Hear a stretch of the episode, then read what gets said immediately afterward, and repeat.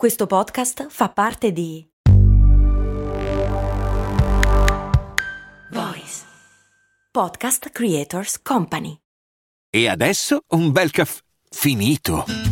Perché rischiare di rimanere senza caffè quando puoi abbonarti a Caffè Borbone? Prezzi vantaggiosi, costi di spedizione inclusi, tante possibilità di personalizzazione e l'abbonamento lo sospendi quando vuoi. Decidi tu la frequenza, la qualità, scegli tra le cialde e capsule compatibili e crea il tuo mix di gusti e miscele. Mai più senza caffè con l'abbonamento Caffè Borbone. Tutte le info su caffèborbone.com. La patron Aspri, il patron Aspri, chiede a che cosa servono le labbra.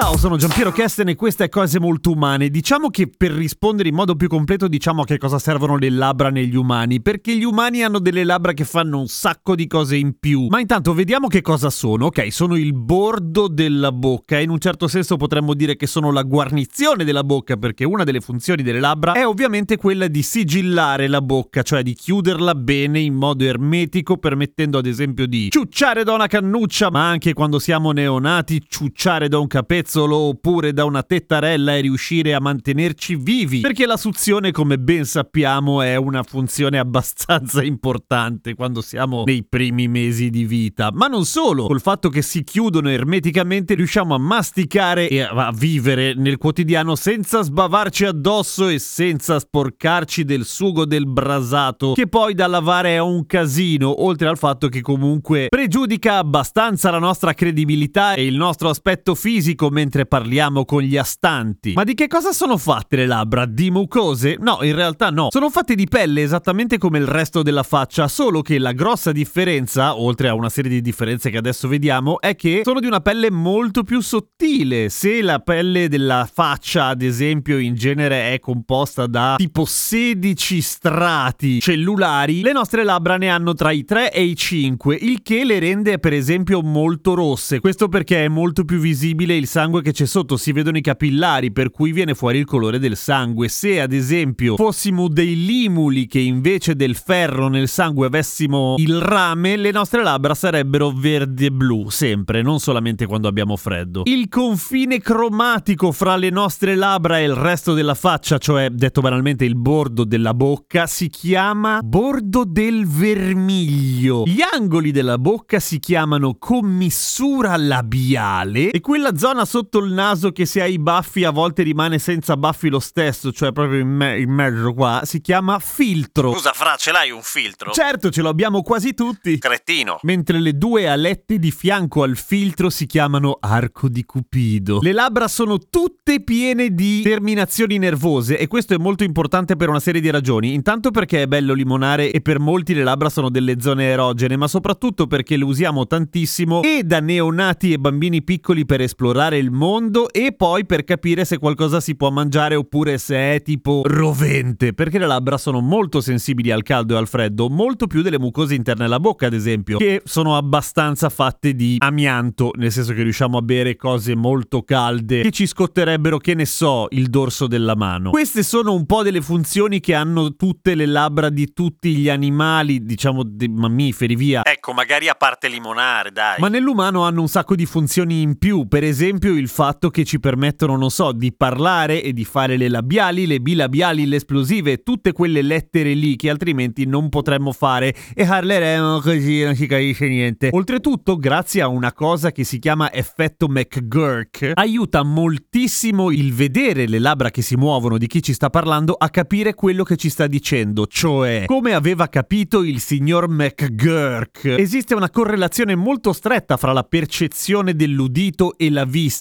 nella nostra comunicazione, cioè quando non siamo sicuri di quello che abbiamo sentito ci fidiamo di quello che abbiamo visto e ovviamente non è un processo consapevole, è automatico e molto veloce. Ed è la ragione per cui chi è sordo riesce, esercitandosi e comunque mettendoci del suo, a capire cosa sta dicendo il suo interlocutore semplicemente osservando le labbra. Ma ovviamente le funzioni non si fermano qua, noi siamo anche molto ma molto bravi a percepire e a decodificare le espressioni facciali in cui le labbra, il movimento delle labbra, hanno un ruolo importantissimo naturalmente. Gioia, sorpresa, disgusto, tristezza e tutte quelle cose lì che la gente chiama emozioni, perché effettivamente si chiamano emozioni, vengono convogliate da una serie di muscoli che ci spettinano la faccia e che muovono anche le labbra e le labbra di muscoli ne hanno davvero un casino, infatti siamo capaci di movimenti molto fini e raffinati con le labbra, motivo per cui riusciamo anche a parlare naturalmente, per cui a che cosa servono le labbra? A una marea di cose, a parlare, a comunicare le nostre emozioni anche senza emettere suoni, a baciarci, ci aiutano nella respirazione grazie alla loro funzione di chiusura ermetica della bocca e quindi di conseguenza anche a mangiare,